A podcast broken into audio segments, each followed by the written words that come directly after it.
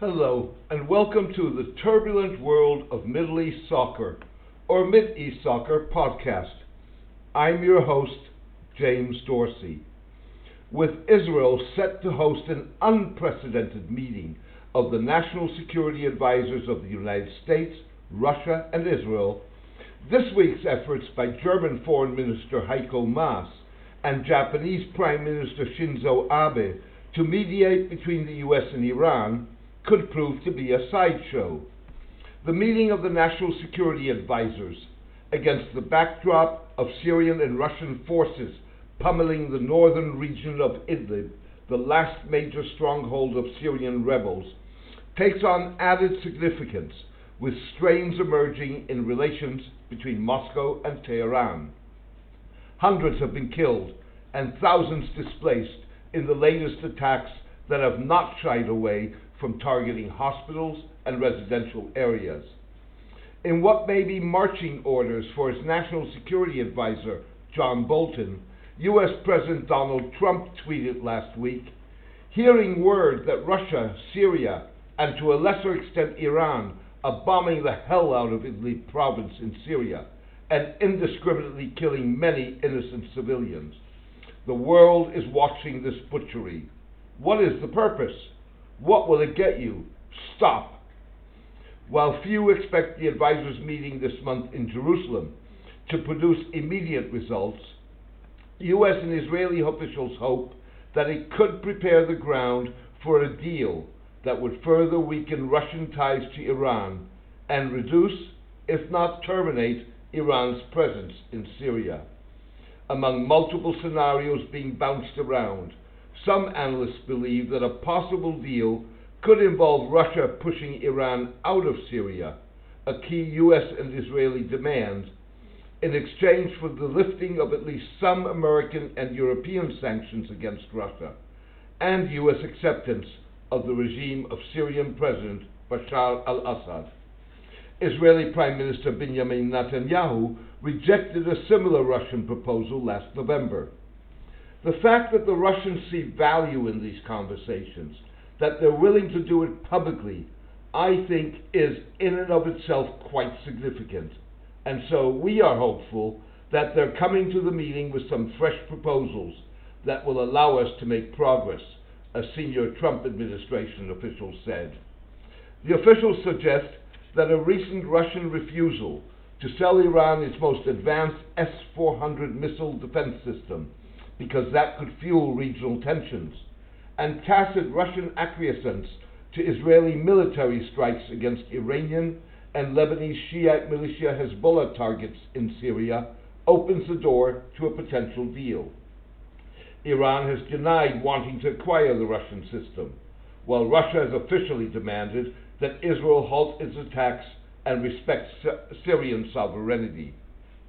Mr. Bolton's discussions with Israeli National Security Advisor Meir Ben Shabbat and Nikolai Patrushev, head of Russia's Security Council, could not come at a worse moment for Iran, as it struggles to dampen the effect of harsh U.S. sanctions following the Trump administration's withdrawal last year from the 2015 international agreement that curbed the Islamic Republic's nuclear program.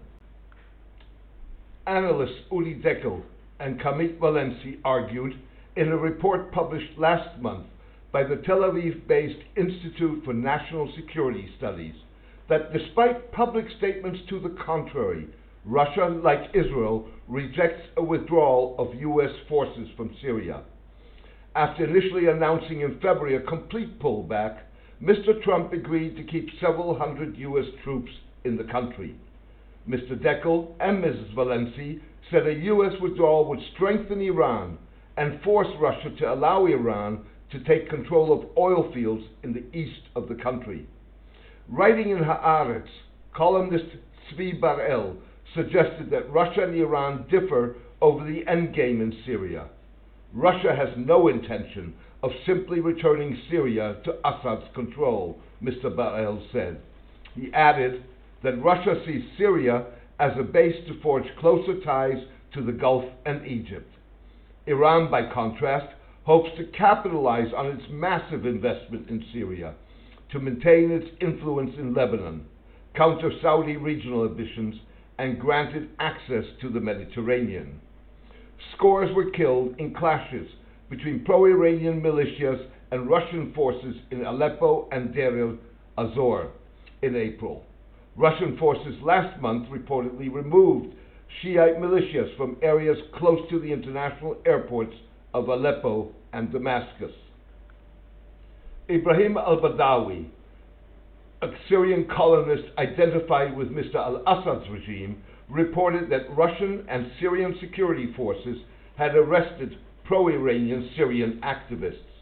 Mr. al Badawi said further that a recent reshuffle of the upper echelons of the Syrian state security apparatus had been designed to weaken the position of Maher al Assad, the president's brother and commander of his Republican Guard, as well as the army's elite 4th Armored Division. Maher al Assad is believed to be close to Iran. Russia and Iran are each striving to strengthen its influence in the Syrian security apparatus and in the militias fighting on the ground, while weakening the other side's influence and presence. The once concealed disagreements among Syria's allies are now out in the open. It is no longer a secret that Russia, in response to a clear demand from the Gulf, aspires to weaken Iran's influence, Mr. al Badawi wrote. A possible litmus test of the potential of Mr. Bolton's discussions with his national security colleagues may be whether Russia accedes to an Israeli request not to give Syria full control of the S 300 anti missile system, the equivalent of the US Patriot batteries that Russia has already sold and delivered. Israeli officials have warned the Russian counterparts that once fully controlled by Syrian forces, the S 300 would be a legitimate target. Israel and Russia agreed four years ago to coordinate military actions over Syria in order to avoid accidentally trading fire. Israel, however, last year rejected a Russian offer to ensure that Iranian forces would not move within 100 kilometers of the Golan Heights, occupied by Israel during the 1967 Middle East War and recently recognized as Israeli territory by the United States. Accepting the Russian offer would have amounted to tacit acceptance of an Iranian presence in Syria. Mr. Dekel and Mrs. Valensi noted in their report that Israeli forces had reduced the number of attacks on Iranian targets in Syria in a bid to improve chances of exploiting Russian Iranian strains.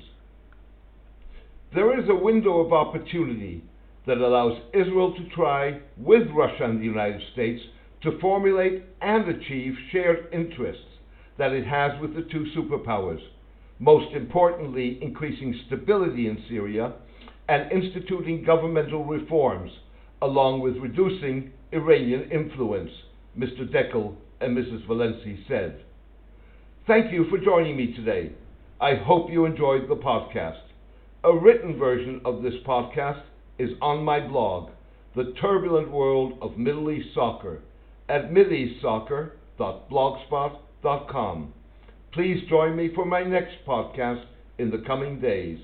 All the best and take care.